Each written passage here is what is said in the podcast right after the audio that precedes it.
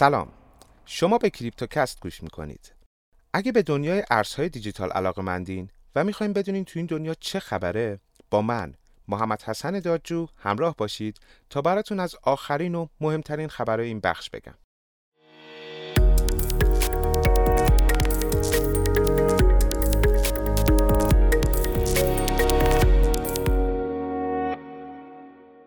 ارزش بازار ارزهای دیجیتال از 2000 میلیارد دلار گذشت.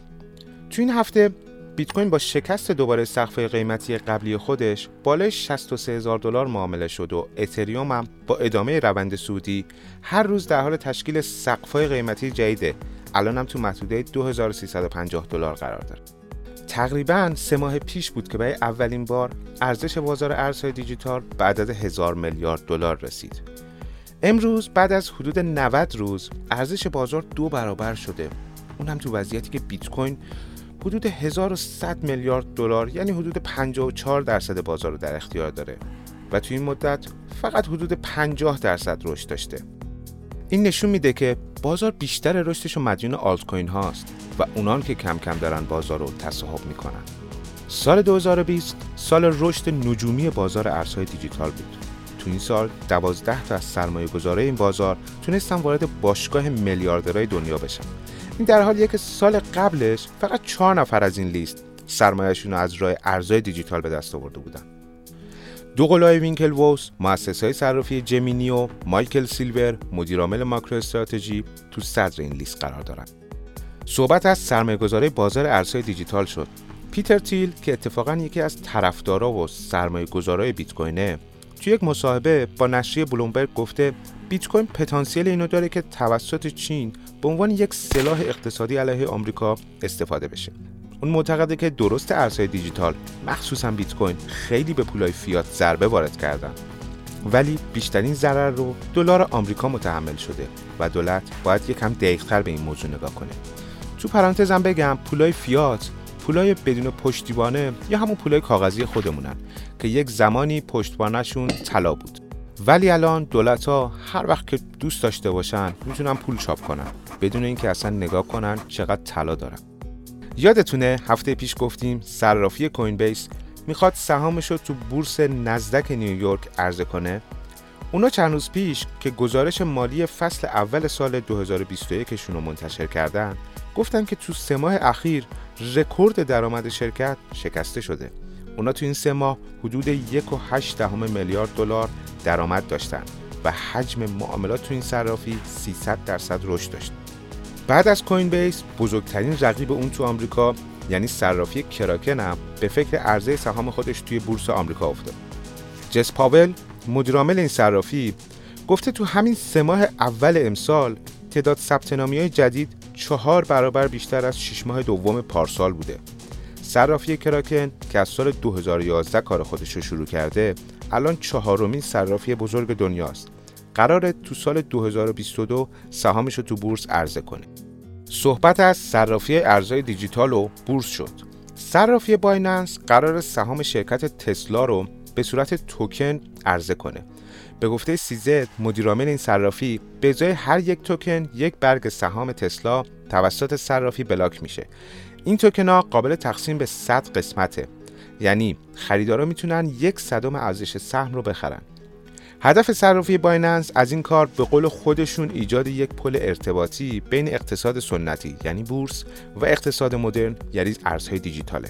مزیت این اتفاق برای خریدارا. علاوه بر امکان معامله سهام بدون دردسرای باز کردن حساب تو کارگزاری و احراز هویت خرید سهام به اندازه پولشونه. مثلا سهام شرکتی مثل تسلا الان حدود 700 دلاره. شما می‌تونید توی کارگزاری بورسی تعداد صحیحی از این سهام بخرین یعنی مثلا یک سهم دو سهم سه سهم که خب خیلی پول زیادی هم لازم داره. ولی تو بایننس می‌تونین یک صدم این توکن رو فقط با 7 دلار معامله کنید. بایننس تنها شرکتی نیست که به فکر ایجاد این پل ارتباطی بین اقتصادهای مختلف بوده. یک کارگزاری آلمانی اومده برگ سهام قابل معامله برای ارز دیجیتال لایت کوین ایجاد کرده. یعنی از این به بعد معاملهگرای بورس آلمان می‌تونن سهام فیزیکی لایت کوین رو تو بورس معامله کنن.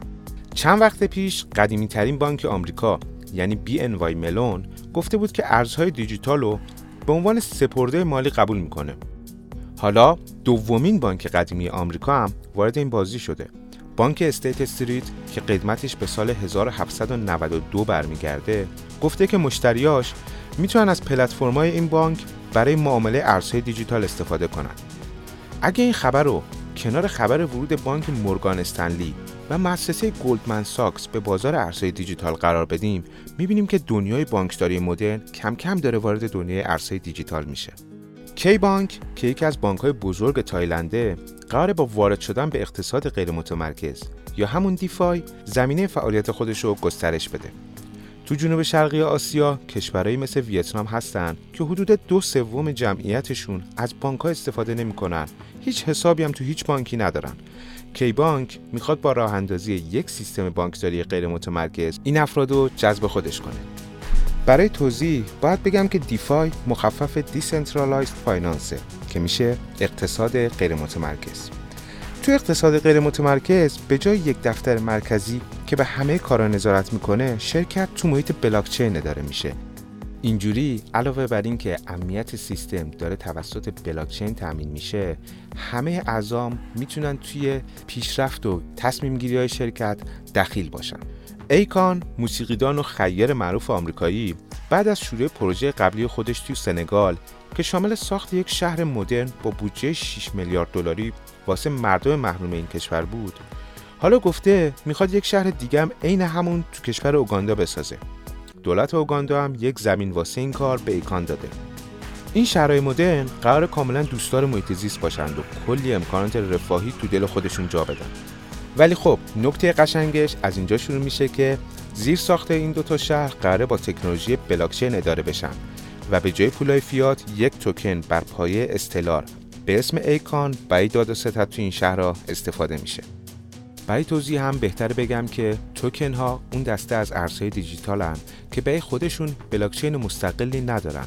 عوضش تو بستر بلاکچین های دیگه مثل استلار یا اتریوم فعالیت می‌کنن.